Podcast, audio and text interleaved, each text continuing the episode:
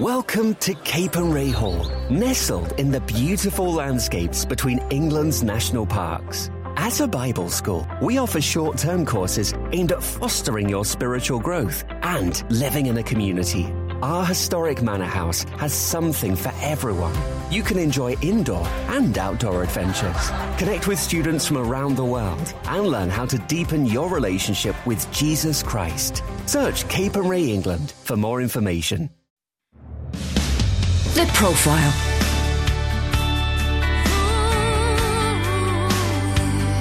You're listening to Premier Christian Radio.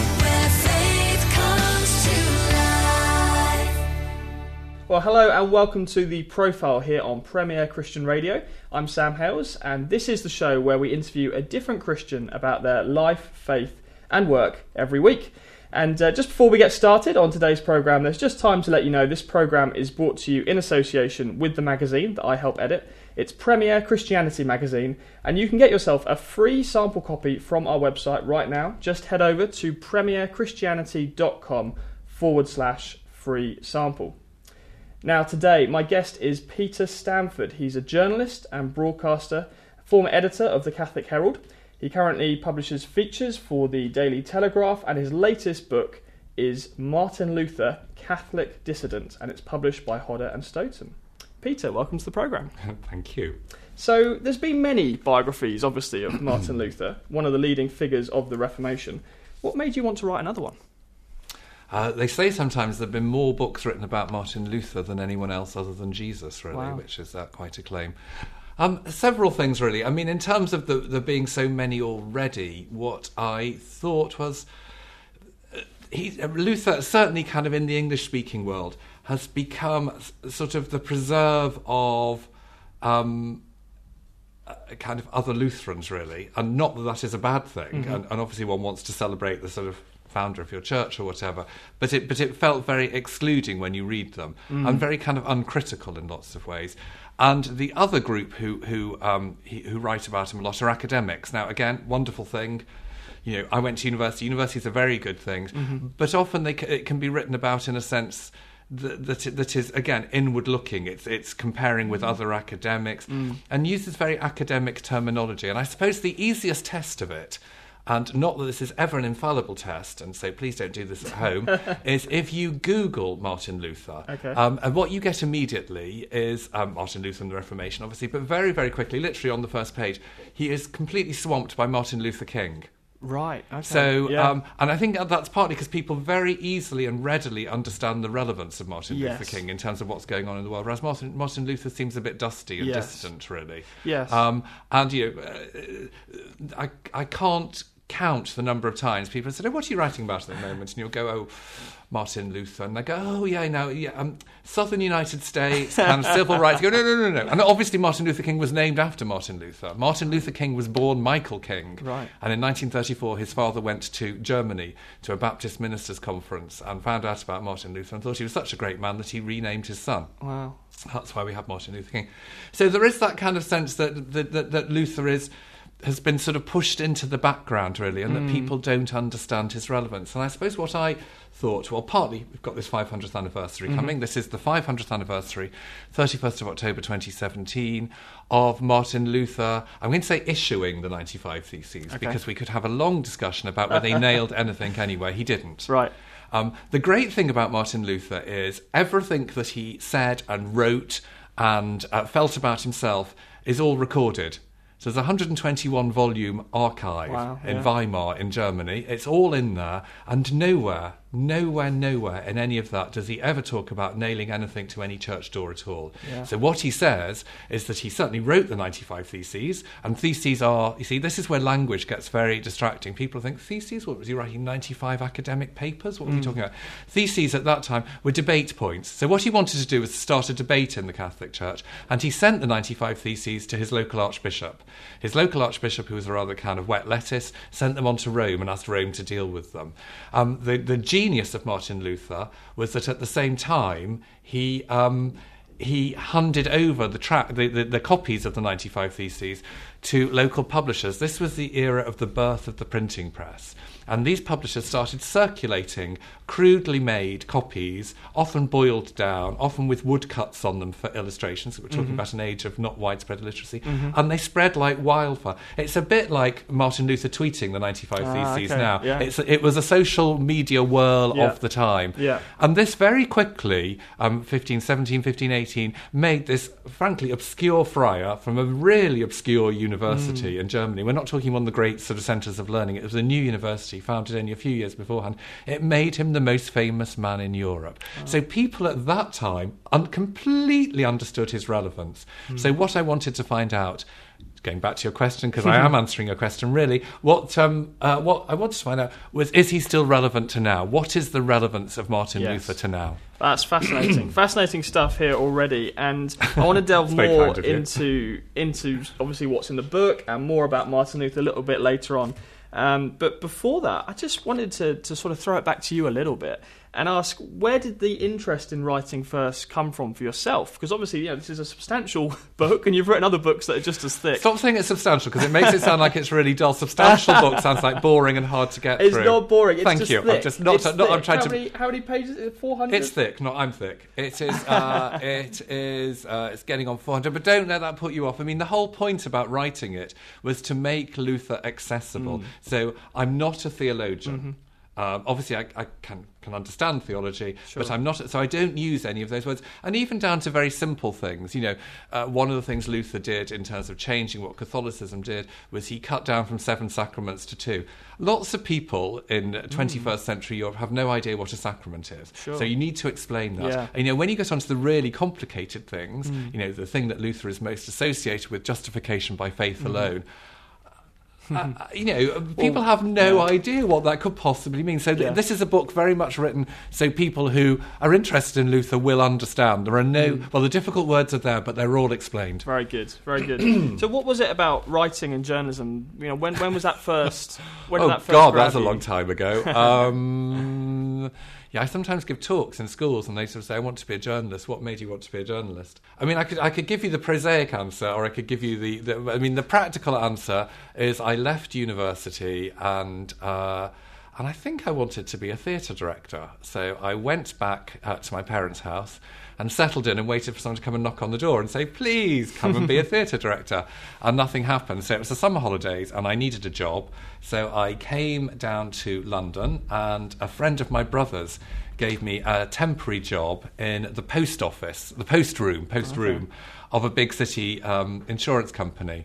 And it was great because, you know, it really wasn't very much of a strain. And, um, and I was in a big capital city and life seemed, full of possibilities. And then it got to September and everyone else I knew was disappearing off to get a job. And I didn't have one. And then the, uh, the guy who ran the post room came to me and said, Look, you've really grasped what we do here very quickly. You could have a career here in the post room. And he thought, Oh, God, is that my future? So I started looking in um, uh, what do you call them sheets that my university appointments commission used to send out, and there was a job advertised for the Tablet, the Catholic Weekly, and it said that the, they were looking for a kind of editorial trainee, and you had to have two things: you had to have been to a Catholic school. Qualified, Yeah. and you had to speak Italian. And my brother actually lived in Italy in Rome, so I spent a lot of time in Italy. Okay. And I was really good at things like beach Italian, bar Italian, street Italian, restaurant Italian. I think I'd even worked briefly on a radio station, an English language radio station in Rome when I was out there one summer. So I could do all of those Right, things. yeah. I got the job marvellously. Arrived on the first Monday morning.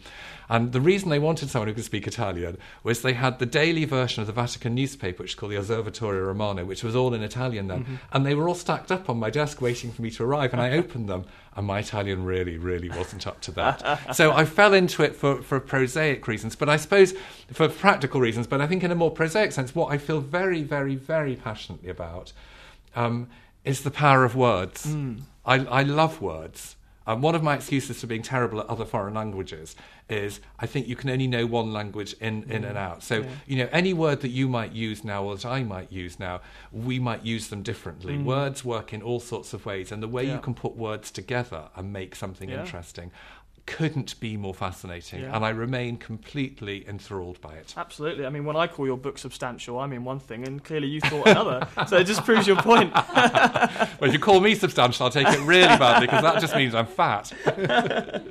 um, you mentioned you were you were raised a Catholic, I guess. You Oh, went to Catholic absolutely, school. absolutely. Um, you know, do you look back on your upbringing with, with fond memories? I do now. Not the time. Well, I don't think I don't think at any any stage any teenager loves their loves their upbringing. I um was was brought up in Birkenhead uh, near Liverpool. Uh, my mother was uh, of Irish origin, so big Catholic family. Uh, member of our Catholic parish. Everybody we knew was Catholic. So our dentist was Catholic, our doctor was Catholic. You know, at the end of my first term at university, my tutorial partner I remember turning to her and saying, So, what are you doing for Christmas, Kate? And she said, Oh, I don't really know when I'm going to go and stay with my mother or my father. And I said, Oh, do they not live together? And she said, No, no, they're divorced. And that was the first person I'd ever met whose parents were divorced. Really? So I grew up in Yeah. very much in a, in a sort of Catholic bubble. I went to a Christian Brothers school. Um, people always say, poor you, when I say that normally. I mean, the Christian Brothers have a terrible reputation for all sorts of reasons we don't need to go into now. Um, I quite liked them actually. I mean, at the time, obviously, you know, and I, afterwards when I'd left, I, uh, I, I, I used to kind of rant a bit about them and write rather unpleasant articles about them. Really? But actually, you know, here I am doing Yeah. what what I want to do, and uh, I think I owe quite a lot of that to them, really. Hmm. So. If there's a Christian brother listening, I don't think many of them left anymore. Thank you, brothers, for doing that.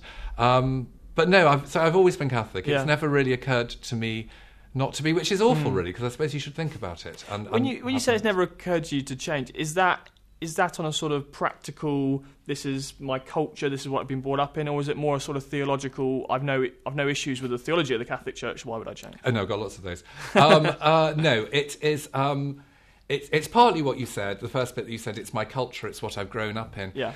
I also believe very strongly in terms of faith that you work with what you've got. Mm-hmm.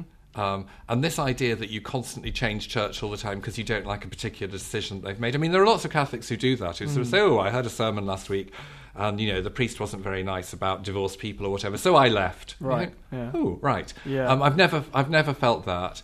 Um, I've always felt pretty critical of, uh, of the uh, uh, some aspects of the teaching of the Catholic Church Mm-hmm. and, and remain that. Although, of course, we've got an absolutely wonderful Pope at the moment, so I'm very, very happy with Mm. Right, Pope Francis. yeah. Mm. I think he understands what's important. And I think in any church, the idea that you're going to love every bit of it. Mm. I, I, I, just don't get it really. Um, I think there are going to be. We're all going to have. We're individuals. Mm. It's just like every word has different different meanings. Every individual is going to take things in different ways. Mm. But I feel very comfortable there. It's my world. Talking a bit more about about journalism, I'm very aware we're not a very trusted profession.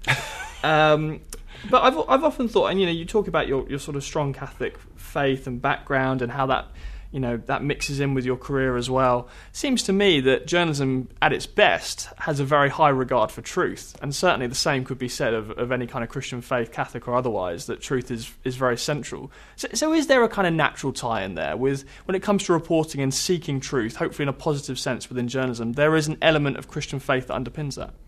Gosh, that's an interesting question. Um, I think it's probably true. I've, I- I've never really thought about it in, in that sense. I mean, some of the journalism I do is around faith. A lot of it isn't. So, you know, at the Daily Telegraph, I write interviews, I go out and report on things. Um, and, you know, some of those. Actually, what I find really interesting often in interviews, you'll be sitting talking to somebody and they'll be telling you about their latest film or their latest whatever. And some and they'll they'll just use some sort of phrase in there, and I can never help it. And you say, "Sorry, are you Catholic?" And they, "Oh yeah, actually, I was brought up Catholic." It just it's sort of I don't know whether it happens by uh, serendipity or somehow uh, I'm meant to have those conversations. So. Um, I hope as a journalist, I can promise you I've never hacked anybody's phone. um, I've never put my foot in anybody's door. Okay, And yeah. actually, I am the journalist. God, I actually hope the people who employ me don't hear me saying this. I'm the journalist often in an interview if people say something that is, is, that is so exposing that they're going to get roasted Hmm. for saying it afterwards. I leave it out because I don't think. I mean, some people I leave it in. It depends really if they've Hmm. if they've sought the interview and they're desperate for publicity. I think sometimes you know, well, you, you make your choices. I think most people don't do that. So I try. So I hope you'll show me the same uh, respect if I say something appalling in a the moment. pressure's on now. So I try to I try to be good, but where I do think faith informs what you do is what you're interested in, and as well as kind of interviews and all those usual things. I mean, the other subject that I'm I, I, I've been very involved in is um, uh, prison reform, and that that is entirely.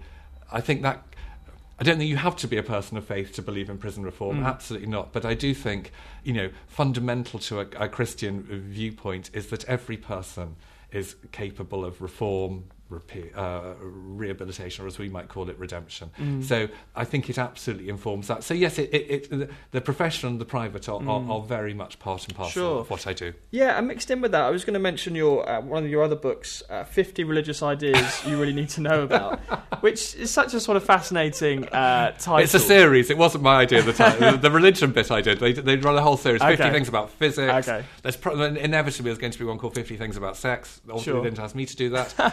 physics, chemistry, maths, all those things. Yeah. So I can't take I can't take credit for the idea. Uh, It, it makes me Sold fabulously well. People really, Really? want to know. Really? Well, it kind of doesn't surprise me because I think a lot of people pointed out that in today's world, you can't understand actually a lot of world news without understanding the religious underpinning of it. And so, is that this? I mean, I'm sure you didn't write that book with journalists in mind, but but is there an issue here in the media, in the world we work in, with religious literacy, with not always understanding the religious underpinning of a story? Massive one. And it cuts both ways, really, because I think people don't understand. And so, in one sense, I benefit from that Hmm. because uh, newspaper editors think, oh, this is about the Pope. Now, we couldn't write about it ourselves because it's just so complicated. so, we'll get this man to write about it. And that's, that's great. It's great for your career. That's kept me going for the last, Yeah. I'm not going to say how many decades. uh, that's kept, because we're radio and they can't see. Oh, no, there's a camera here, isn't there? um, uh, uh, so I think that is good. But actually, it, it, the, the, the net effect of that is that it pushes religion to the margins Mm. from, from the from the uh, from the public square.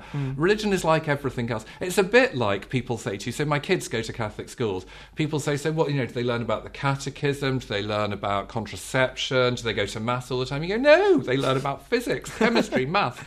I mean, Catholicism is, for me anyway, and in a school, uh, it's about an ethos. It's about an approach to life. It's not about a specific subject. And I think that that that that understanding of the of the place of religion in the public square is the phrase that we use at the moment is has, has slightly been lost. You know, people of faith can contribute, and, and you know, we weren't helped by people like Tony Blair, hmm. um, you know, waiting till he left office in order to become a Catholic, and Alastair Campbell, his press secretary, saying we don't do God. Hmm. You know, actually, we all do God because we all live in a country, in this country at least, where our laws have been shaped by Christianity. Hmm. You know, why does the state endorse marriage? Why do, why do we have all sorts of rules and regulations around things? It is because we come from a Christian heritage. And actually, if we understood that, we, we might get on rather better. You know, people still love walking around old Anglican churches in the countryside.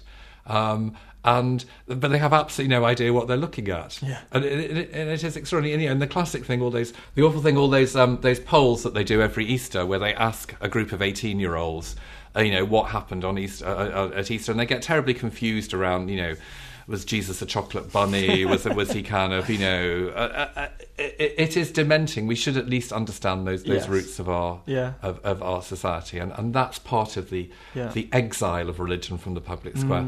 Uh, partly its own fault, it has to be said. Partly because of the way it has behaved in the past. Partly because people associate it with uh, bullying and scandal and abuse, Mm. and that actually it absolutely is part of the story. Let's not let's not look away from that. Uh, Christianity, particularly associated with anti-Semitism across Europe, appalling. Mm. There's no excuse for any of it, but it doesn't mean that it's all bad. Mm. There, mm. there, there, there is good and bad in everyone. Mm. One of the things about kind of what we do here at Premier and having in talking to a wide range of Christians from across the denominations and of course our listeners across the denominations is seeking to understand where different Christians are coming from and it strikes me that, that what you were just saying about people having all these misconceptions about what happens in Catholic school there can be just as much misconceptions within Christianity uh, perhaps what Protestants think of Catholics. Have you encountered any of that? The kind of questions you might get asked or the assumptions that are made from other Christians who don't share your Catholicism, who are perhaps a little bit perplexed or need setting right on what you do or don't believe or practice?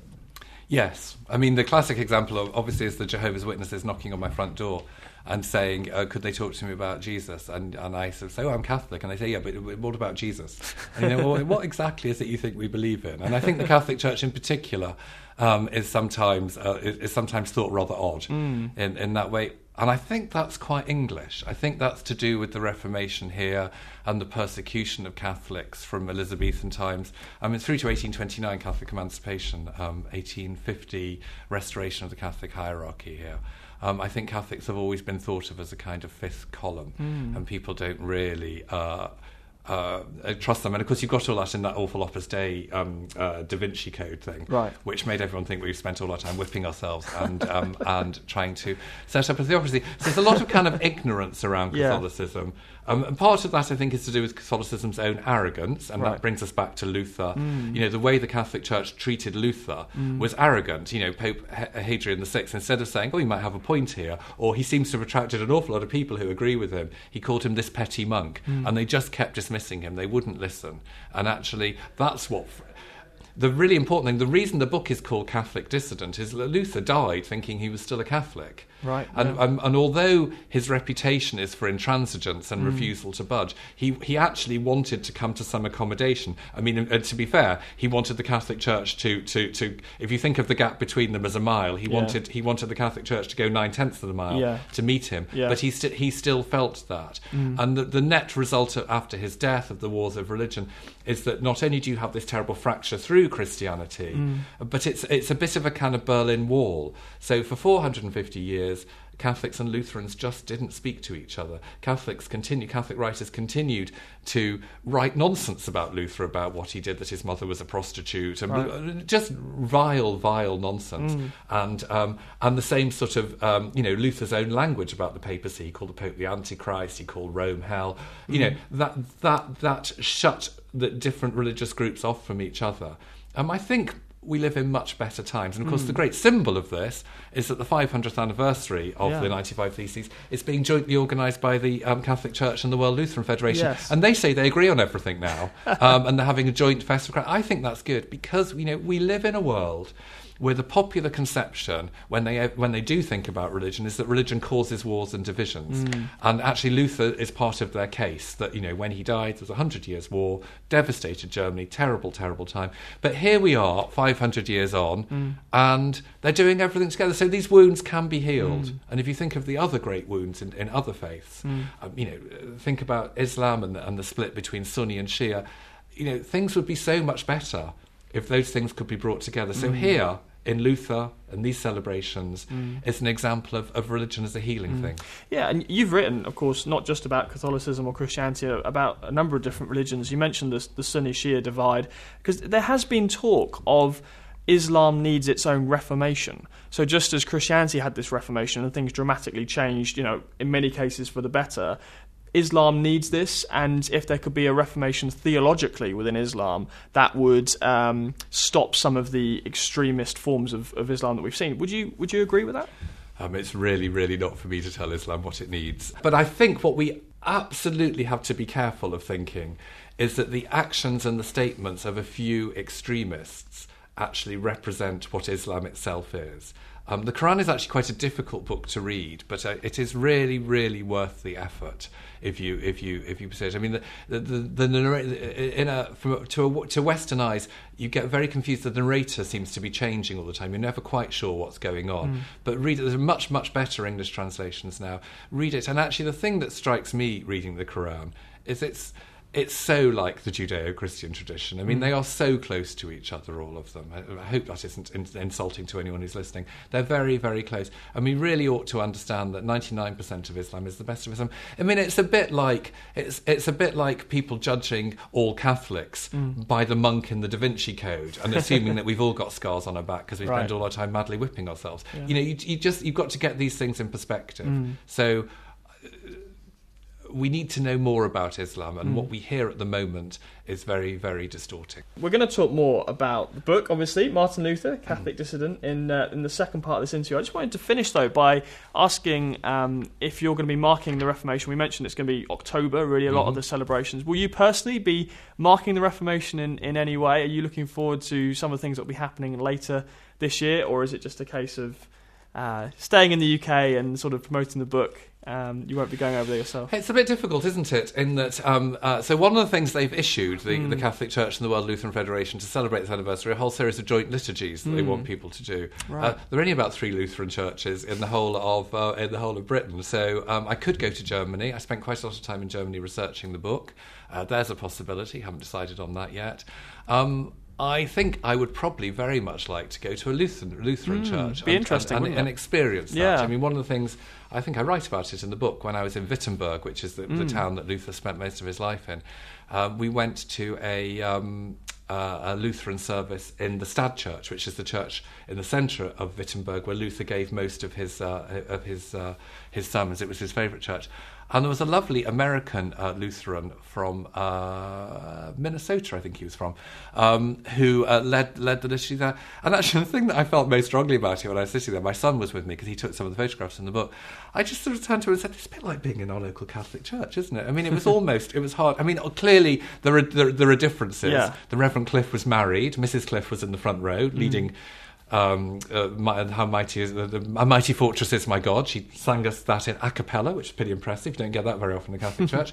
Um, but in, um, in nearly every other way, it, I mean, it, it, they were the same. So I think if we could, again, if we could experience the, the everyday, the routine sameness mm. of what we are, we mm. might get over some of these suspicions of each other. Mm. How interesting.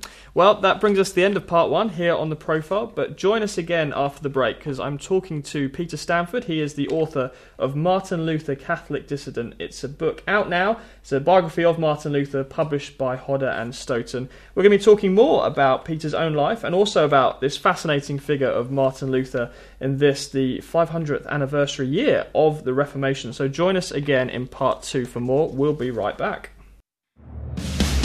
The Profile.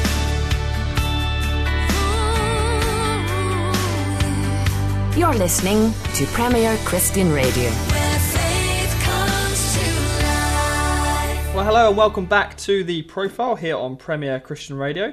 I'm Sam Hailes, and today I am speaking to Peter Stanford. He's a journalist and broadcaster, former editor of the Catholic Herald, and uh, he currently writes for a number of uh, newspapers and magazines. His latest book, though, is Martin Luther, Catholic Dissident, and it's published by Hodder and Stoughton. And Peter joins me in studio now. Peter, welcome back. Thank you. Great to have you with us to talk through this fascinating figure of Martin Luther. I guess when most people think of the Reformation and of Martin Luther, they probably do think of this guy nailing 95 thesis to uh, this door of this church in Wittenberg and this Reformation beginning. But you've already mentioned, of course, or hinted at part in part one that there were probably no nails involved. Um, so what really happened? Uh, well, what we do know is that in his life, Martin Luther uh, wrote a great deal, uh, wrote many letters, gave many talks, and for the last 15 years of his life, um, he used to give these table talks. So he, he and his he and his wife lived in what had been his monastery, uh, was now their home, but it was very large. They took in lodgers, so he would talk about. He'd go over and over his life really, and nowhere in any of those documents, which now uh, stretch to 121 volumes in the kind of Weimar archive, is there a single mention of him nailing anything to a church door at all. The first reference you can find to it was written after his death, that, that, that um, one of his uh, followers, who was trying to sort of dramatise his story, uh, wrote it. Um, what seems, well, a, they wouldn't have nailed anything to anything at the time. If you were going to attach something to a church door, you would have used a piece of wax. Okay. And I think sometimes when people think about him na- nailing things to the door, they uh, well, two things that come out of it. One is that um, is is that that somehow it was a bit like putting a petition up on the church door, sort of saying, you know, we don't like the government's policy on whatever. Sign your names here. We're talking about ninety-five theses. These are ninety-five points for discussion and debate. Most of them are about three sentences long. Think about it. Yeah. We're not talking about a piece of paper. We're talking about hanging wallpaper. It would have covered the entire door. And in Wittenberg today, this is the Castle Church, uh, which was the, next to the um, the uh, Elector's Palace. Um, they've put new doors on the church, and they've got the 95 theses there, but they put them in such microscopic handwriting to get them all in. You can, and the tourists all kind of end up by pushing right up against it in order to try and read them all. So it just doesn't work Yeah. as, as on, on a practical point of view. Martin Luther's big idea, we talked about it before, justification by faith alone. What he means by that is how you get to heaven. It's, it's about salvation. He was talking about salvation and God's judgment. How does God judge your life? And he says, based on St. Paul's letter to the Romans, that God, God's justice is all about judging you in terms of simply your faith. Um, that he makes, and the, the only thing you can do in terms of your faith, the image that Luther had was that at the end of all our lives, we stand essentially naked before God, but with only the Bible to guide us. So that's what he, that's what he meant by it all. So what he, he particularly disagreed with in a theoretical way was the Catholic Church's practice of telling people that if they gave money to the poor, mm. if they went to church all the time, if they cleaned the church, if they were good, if they did good things, that they would get to heaven. Mm. Um, it wasn't that he didn't value those things at mm. all, what, what you usually call good works. It wasn't that he didn't value good works, he just didn't think they were the basis on, sure. for salvation. One of the other things that the Catholic Church did at the time was, in order to raise money, in this particular case, to raise money for the rebuilding of St. Peter's, they would sell things called indulgences, which were basically a scrap of paper that said all the sins that had been committed by Sam, I'm sure you don't commit any sins. Uh, I'm afraid on, I do. on, his, on his death will be forgiven. Yeah. And you paid for that. Right. Worse, if one of your relatives had died, and purgatory was a very strong idea then, this kind of waiting room for heaven, uh, if you thought your relatives were stuck in purgatory, what you what you would do is if you paid money for them, that they would somehow be upgraded to heaven. Mm. So, and what Luther said is, a, it's not about money. B, the church authorities cannot double guess God. Mm. This is God's judgment. It's not for the church to say, "Oh, well, you know, we've we've been we bought a franchise from God. We can kind of sell it." So that's what he objected to. So 1517, one of these indulgence sellers, they were going all over Europe, uh, called uh, Tetzel. He was a, a, Dominican. Came to a town called Jüterbog, which was very near to Wittenberg, and lots of Luther's parishioners started going over there to buy indulgences, and he was furious about mm. it. He said this shouldn't happen. So 95 theses were his protest about the sale of indulgences. Mm. But of course, given there are 95 of them rather than three, very quickly when you start discussing that, you discuss the basis on which the church thinks it can sell indulgences, mm. and the basis on which the church thought it could sell indulgences was papal authority. So almost from the beginning, these these uh, these theses were. Uh, ch- tackling, challenging, undermining papal authority. Mm. And what he did was he wrote them all down and he sent them to his local archbishop and said, Archbishop, look at this. Mm. The Archbishop was a bit of a wet lettuce, so instead of dealing with them himself, he sent them on to Rome. And so Rome then started looking at it. But what made it such a big event was that we're talking um, in uh, Germany in the uh, early part of the 16th century, the, the, the early days of the printing industry. Mm. Um, and so there were printers in every town. Luther handed over his 95 Theses to the local printer, who started making rather crude um, summaries of them mm. um, with. With woodcuts in them for illustration. Not many people were literate then, so the idea was that if you gave the gist of it, the literate would read for the illiterate and show the illiterate the pictures. Those pamphlets spread like wildfire, first of all around the town, then around electoral Saxony, which was the, the part of Germany that uh, Luther operated in, then around Germany, and with about, within about two or three months, we know that they were circulating in Switzerland, in France, in England, and mm. even in Rome. So it was like, I think we would call it a social media phenomenon. Right. Yeah. I mean, it's a bit like Donald Trump kind of tweeting something overnight and the world hearing the next day. Yeah. That's what Luther was doing. So, in a sense, the, the, the, it's really important to understand what the 95 Theses were. Mm. They weren't just about indulgences, they were about papal authority. Mm. But in a way, they touched a nerve mm. because in Germany at that time, a lot of discontent about the arrogance of the papacy, sort of mm. fleecing Germany to build buildings in Rome, treating German, the Germans like they were sort of poor cousins. Also, a lot of socio-economic discontent in Germany at the time. This is the period of the kind of real birth of the money economy, of mm. capitalism. Mm. Suddenly, money was coming into things, and they were feeling their no- noses were put out of joint. Mm. They also disliked the fact that Germany was so fragmented with all these individual princes who, in theory, were um, were subject to the Holy Roman Emperor, who was appointed by the Pope, but but but not really either. So he he just touched these, these were the discontented. Mm. Um, I mean, again, there, there is an awful parallel here between Martin Luther and Donald Trump in lots of ways, in that Luther was a populist. Right. Luther touched and um, uh, touched on a deep well of discontent mm-hmm. about people who felt left out by the establishment, mm-hmm. felt uh, dis- disenfranchised, disempowered.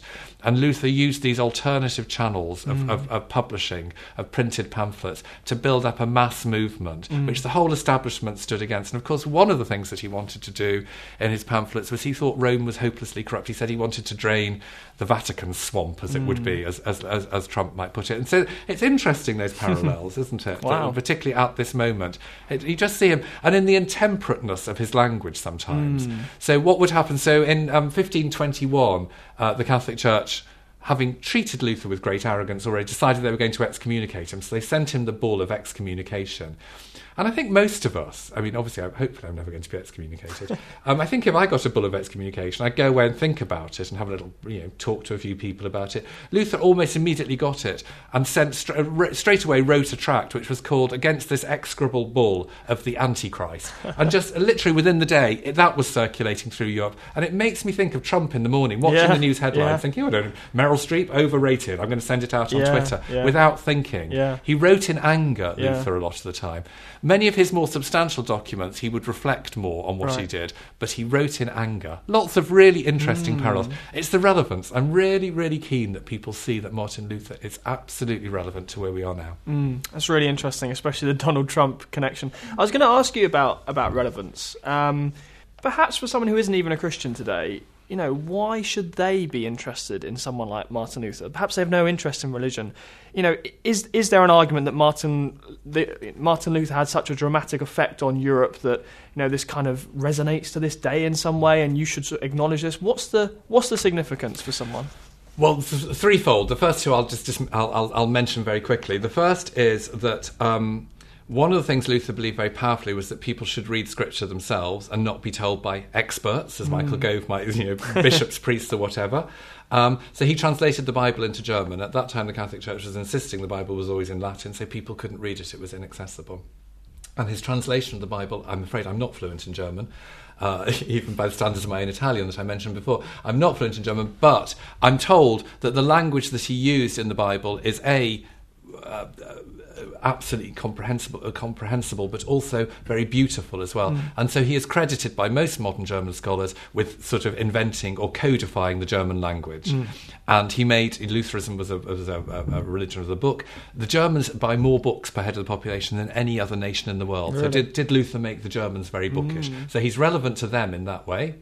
Um, there's also an argument that says that the, the Protestant work ethic, that we, we, we, all, we all vaguely know what it means, was born in Germany at the time of Luther. That was part of Luther's contribution. So Luther, in a sense, turned the world capitalist in, that, in that way. And there, you know, there is Germany, powerhouse of, of, of, of, uh, of Europe, certainly economically.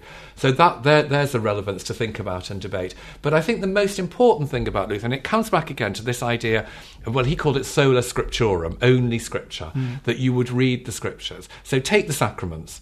The Catholic Church has seven sacraments. Luther said, I've read the Gospels, and in, this, in the Gospels, only Jesus only institutes two of them. He institutes Eucharist and he institute, institutes baptism. You can have the other ones as rituals, but you can't have them as sacraments because it mm-hmm. isn't there in the Gospels. Mm-hmm. He said that you had to read the Gospels, you had to read the Scriptures and make your own mind up. And that is a seismic change mm. because what had happened beforehand is that religion in, the late, in late medieval Europe, which is when he, when he was uh, operating, was a collective thing and uh, doctrine was handed down by tradition. The Catholic Church's great tradition, it didn't really matter if it was in the gospel or not. Their tradition was to do things um, in, in a certain way. You know, we all, we all know from the Gospels that St. Peter had a mother in law, so the first pope was married, and but the Catholic Church said the priest had to be celibate. You know, so all of those things.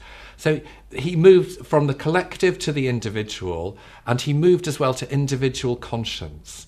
And that is key not only in terms of religion, but in terms of the development of, of Western European society. And if you speak to any uh, philosophers or historians of the 17th and 18th century, they will say that by breaking that stranglehold of Rome and saying to individuals, you make up your own mind, you read, you think, you hmm. sort it out with your own conscience. He was introducing ideas of, of, of the primacy of conscience, of human liberty, of individual liberty, and ultimately of human rights. Hmm. It may not be in- what he intended, hmm. but he absolutely he is the forerunner of all of that. Under that stranglehold of late medieval Catholicism, you would never have got those things.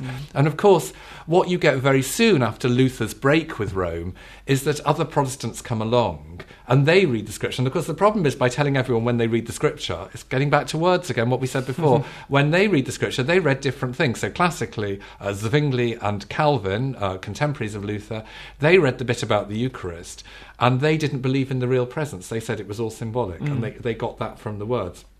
And so Protestantism then fractures enormously. Mm. And of course, the key thing about saying to people, go and read the Bible and make your own mind up, is they can read the Bible and decide that it's all a pile of nonsense and they want nothing to do with it. So Luther is absolutely the man mm. who created the context in which we operate now in the 21st century. Yeah, and I wonder as well if, if saying go away, read the Bible, make your own mind up could have perhaps resulted in the fact there are so many different Protestant denominations. Absolutely. As every Christian reads the yeah. Bible and has a slightly different slant yeah, something, absolutely. you're in danger of creating yet another denomination. And Luther struggled with that. Mm. he struggled with two things. And so, you know, his great breakthrough, 1517, excommunicated 1521, and then really from about 1522, 1523 onwards until his death in 1546, he was creating what was effectively a, a parallel church within a church.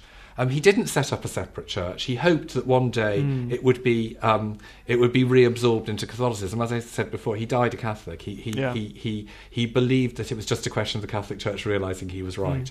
Mm. Um, uh, how do you structure that then? How do you structure your your your your your organization, even your parallel church? And that is one of the problems that Protestantism has mm. always had. So in the Catholic Church, we have this idea that the Pope, in certain matters of faith and morals, I should stress, not in everything, is infallible. Mm. So he can sort of say, you know, we've all read it, you've all thought that, I think this, and this is what's true. Yeah.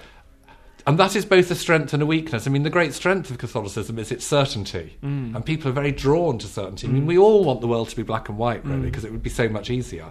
It isn't.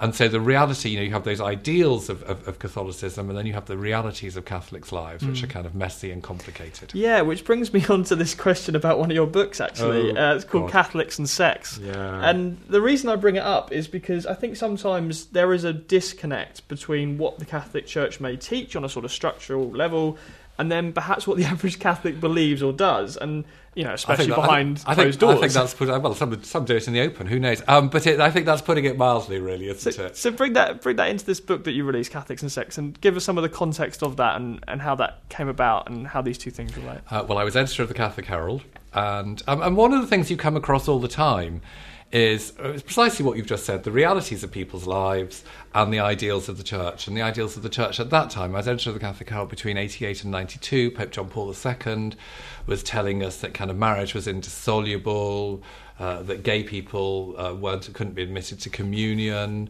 um, a whole list of these ridiculous things. And. Um, and you know, you, well, at its simplest, in a Lutheran sense, you go back to the Gospels and think, okay, so where mm. exactly is it that Jesus tells us that priests have to be celibate? Where exactly is it that Jesus tells us that women are second class citizens? Where exactly? There isn't a single word on mm. homosexuality. And please don't tell me that there weren't any gay people in Jerusalem in the first century. So, all of these things, you think, what's going on? So, that was the impetus for writing Catholics and Sex, right. which I, I, I, absolutely still own mm. in, in that way. Um, the way that I wrote it, I wrote it with a really good friend, uh, uh, an Anglo Catholic called Kate Saunders, who is a journalist. And then we then made this uh, series on Channel 4, um, which I'm afraid made us slightly notorious. We, we decided the best way to deal with it was to uh, was to, to, to adopt a kind of jokey tone, and I think that the, the truth about any jokes that you write down is that when you look back on them a few years later, they're not funny anymore. and uh, and so I regret the way in which I put it over. Right. Um, I don't regret the um, I don't regret the argument that mm. I hmm. was making um, at that time, and I do think when we talked before about why is religion regarded with suspicion, there are a thousand and one things that my own church and many other churches as well, but in my case, what I know most about is the Catholic Church, does around the world, which are absolutely brilliant. So, for instance, for the Telegraph, I went out to Argentina, uh, went round the shanty towns that um, Pope Francis used to visit when he was Cardinal Archbishop there, and looked at the work that he was doing. And there is a sense in lots of places that I've visited, I used to do lots of trips with CAFOD, the Catholic Overseas Aid Agency as well. You would go to places which literally were at the end of the world, where they had nobody else who was standing up for them and the churches were there supporting those people. And that is just brilliant. And mm. that is what the gospel is about. Mm. That is what Jesus would have been doing. Mm. So there's all those really positive things about the church. And I try very hard to talk about yeah. them. And people always sort of say, ah, oh, but you know, the Pope causes all those problems by not letting people use contraceptives. And you think, Well, up to a point. I mean, obviously, you know. I mean, I think there's a danger in thinking that everyone in the third world is is is so um, Obsessed about- supine and that they will do whatever the Pope says. We're all so clever in the first world that we can make our own mind up. Right. I think let, let's be careful around that. Mm. But I do think those, those, those that sexual teaching uh, does the Catholic Church a disservice. I think it's, and actually, one of the great things about Pope Francis is he talks now in terms of kind of mercy and compassion, meeting people where they are. So, you know, classically, I think it was his first overseas trip to Brazil. On the plane on the way back, uh, one of the journalists said to him, "So, what would you say to if someone came to you and said I'm Catholic and gay?" And he said, "Who am I to judge?"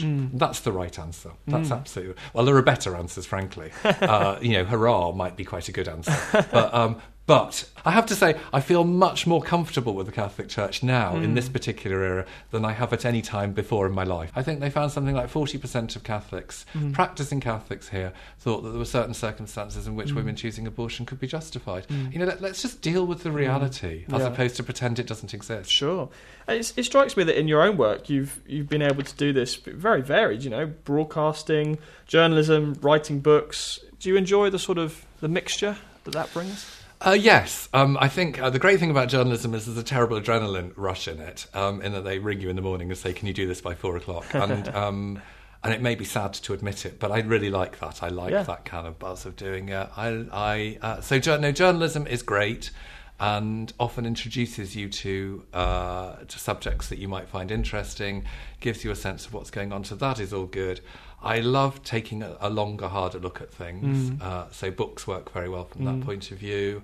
Um, and the other thing that I do is, I, I mentioned it just before, I run this thing called the Longford Trust. So years ago, I wrote a biography of Lord Longford. In case people don't remember, uh, Labour cabinet minister, died in 2001, um, but spent 70 years of his life visiting um, prisoners, and uh, was very associated with one infamous prisoner, Myra Hindley, uh, the Moors murderers. You you met her. Didn't I used to you? go and visit You her in prison. spent some time with her. What was that like? Oh, uh, odd. Uh, well, I, was, I could say watch the film because um, Peter Morgan made a film of my visits to Myra Hindley Right. and about Lord Longford called um, called Longford with Jim Broadbent Mm. and Samantha Morton, and that is really about that in lots of ways. Did Um, you did you befriend her in any way? Or? Yeah. Yeah, Why wouldn't I befriend her? Well, should I not befriend her because she'd done a terrible thing? it's a good it's a good question. I guess some people would be shocked to hear that because there is She's a human being. Well, that's the thing, though. I think when a lot of people um, are notorious in that way, there's a certain, and some people blame the media for this. There's a certain sort Oh, of stop blaming. I mean, it's a circle. It's not a line. it's not people at one end and media at the other. We all we collude in it all. Let's Sure. just let's just let's get over that one. But the sort of idea that this person is in some way less than human because they've done a terrible thing, that is a common idea. I mean, in the public discourse, this is a Oh. Yeah. common idea, whether you blame the media for it or not. Well, I read the Gospels, so and the Gospels tell me that no one is unforgivable. Um, it really wasn't for me to forgive Myra Hindley. I, I hadn't suffered at her hands. I hadn't lost members of my family. And what was she like? Um, she was well. She didn't look like she looks in all the pictures. That picture is always used for a very particular reason. So, and again, it's there in that Peter Morgan film where I went to the visiting room and. Um, and it's, I don't know if people have been to prison visiting rooms, but you stand there and the prison officer calls out the names of all the people to go into the next room where people are visiting. And I was sitting there thinking, oh, please don't say Myra Hindley. And of course, you have to get up and walk through. And about halfway through, you say, Myra Hindley. And then you get up and literally everybody looks at you and then you're going through for all the reasons you've just sort of said. Oh. Yeah. Anyway, so you go through and, um, and you walk into a room. I'm looking for a woman with blonde hair who looks like thunder. And I couldn't find her at all. And um, and then I was wandering around. No one was helping me, obviously, because I shouldn't have been doing what I was doing. And then all the other visitors came in. There was only one woman left in the corner looking away, and she she didn't look anything like that. She was intelligent, but actually that isn't the, the, the point. The point about Myra Hindley, I'm afraid, and painful as it is for people to, to take on board, is that um, at her trial in 1966, the trial judge said that Ian Brady, her accomplice, was irredeemably evil and should spend the rest of his life in a secure mental unit. They said they, he sentenced Myra Hindley to life, and he said the tariff should be 25 years uh, because he thought that she was there was a possibility of, of, of reform because she had been corrupted by Brady. Right. She served her 25 years. She got an open university degree. She was a model prisoner. Mm. And, and painful again, she was the great success story of our mm. prison reform mm-hmm. rehabilitation service. So, gets to the end of the 25 years and she applies for parole. We have criteria for parole in law. She met them all. Mm. Why didn't we release her? We didn't release her because it wasn't acceptable to public opinion. Now, if we're going to run a justice system on the basis of what's uh, what's right for public opinion, that's fine. But let's just be honest about it and say mm. that's what we do. We can have an opinion poll every time and decide who we let in or out. If we say we run it on principles of justice, mm. she should have been released. So I'm afraid, in that sense, she was a political prisoner. So it isn't for me to judge whether she was she was wrong or she would have done all those things again, whether she was properly rehabilitated, whether she was pretending. The experts in prison, whose view we we trust in everybody else's case, said that she was fit to be released. She wanted to go into a convent. Mm. I mean, she wasn't going to do anyone any harm there. She might have done some good. So the, we didn't trust the experts. We listened to public opinion. I'm afraid that's wrong. Mm. So when you talk about prison reform, is it is it that sort of an issue that really drives you? At, at its simplest, it means treating people like individuals and human beings, and we all make mistakes, hmm. and not blighting the rest of their life for the mistake they make. And I'm, I'm, a mistake is a really, we're getting back to words again, mistake is a very little word, hmm. and sometimes they can do horrendous things hmm. and, and ruin other families' lives. But do they have to suffer for the rest of their life for that? I think we have to think hard about that and what that tells us about our humanity. So, in the very specific case of the Longford Trust, what we do is we give scholarships to young ex prisoners who want to go to university. Right. So these are young people who often have missed out on education. It's a really, really clear link between being excluded from school and going to prison. Uh, so we might want to think about that when we're excluding people from school. There's a really clear link between domestic circumstances, economic, you know, the, the state of your family, and going to prison. These are people who go to prison. Prison education departments switch on the light about education. They want to go forward. We support them. We give them money and we give them mentoring going forward. And you would be you'd be surprised at the obstacles they face. So every university runs risk assessments. Some universities just won't let them go. They've served their sentence. They've served the sentence the court has given them. So in that sense, Yeah. they are reformed Yeah. and they, they can rejoin society, but they can't. Whole stack of prejudices, uh, one after the other, face them. Um, and so we, we try and navigate their way through that, really. Uh, 85% of them get their degrees, get jobs, and go on. And actually, it's not just in their interest, it's in our interest. It costs £44,000 a year to keep someone in prison. Why, why, would we want to, to, why would we want to encourage people to reoffend? We're coming towards the end of the program, and I Sorry, wanted small to, rant there, but no, anyway, there no. I wanted to I wanted to bring in your work with the Longford Trust because it is it is fascinating. I wish we had more time to, to go into depth about some of the reforms you'd like to see, but we should probably just bring it back to the book finally. Hmm. As I say, it's called Martin Luther Catholic Dissident. It's out now. Um, we are 500 years since the Reformation, and this is probably quite a big question to end on. But there does seem to me to be a slight debate going on as to whether, um, particularly Protestants, should be apologising for it or celebrating it.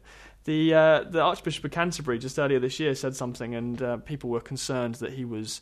He he apologised that you know the the Reformation led to wars and conflicts, and we should apologise for that. And I think some people were were um, slightly concerned that we shouldn't be apologising for the theological element because the what you mentioned before of justification by faith was was hard fought for in a theological sense. So you know, is there this sort of strange debate as to whether this is something we should all be celebrating this year, or something we should all be a little bit ashamed of? Actually, I was about to say they've been quite careful in not using the word celebration, but actually the the, uh, the, the, the the events that are going on over the course of this year, uh, the World Lutheran Federation, and the Catholic Church, have called a joint fest for Jesus Christ. Sounds a bit naff, really, doesn't it? But, anyway, um, but that, that's that's what that's what they've called it. So I suppose the word fest has an element of celebration in there. I mean, I think what we should be celebrating is that they're working together on this. What we should be celebrating is uh, Luther's courage and Luther's insight, which so shapes Christianity now. What we shouldn't be celebrating is the wars and conflicts that came af- afterwards. But let's just be really clear. Let's think about those rather than, than than sort of say, "Oh, terrible." We should we we should sort of you know not think about this. Let's think about them. Yes, they were they tended to pit Catholic princes against Protestant princes, supporters of Luther against. But actually, when you look through, a Hundred Years' War basically followed um, uh, Luther's death. Um, the sides keep changing all the time, and they change, and you end up with sort of Catholics and Protestants fighting Catholics and Protestants on, on, on, on, other sides. Those were wars about politics, they were wars about uh, territory. They were wars about economics. They were wars about social ideals. I think a lot of the time religion is blamed. Oh, religion causes wars. Wars happen for all sorts of reasons, and religion may be one of them. Um, but I think the fundamental religious uh, impulse is still towards kind of peace and compassion. Never do unto others what you wouldn't do, want done unto yourself. That's the golden rule of all religions. So that doesn't make us violent. So let's let's reflect on the wars, but let's celebrate this inspiring figure of Luther, who isn't dour and dusty as people have said. He's actually he was incredibly charismatic in his day, which is why he was so successful. And let's celebrate the fact that we can all now work together mm. as Christians. It's a wonderful place to leave it, Peter Stanford. Thank you very much. Well, I'm afraid that's all we've got time for here on the profile on Premier Christian Radio. I'm Sam Hailes, and it's been great to have you with us. Just a reminder you can go to premierchristianradio.com forward slash the profile to hear past shows and also get our podcast, which is now available. But now, here on Premier Christian Radio, it's time to say goodbye, and I'll leave you with Dave Rose, who's coming up next with Premier Playback.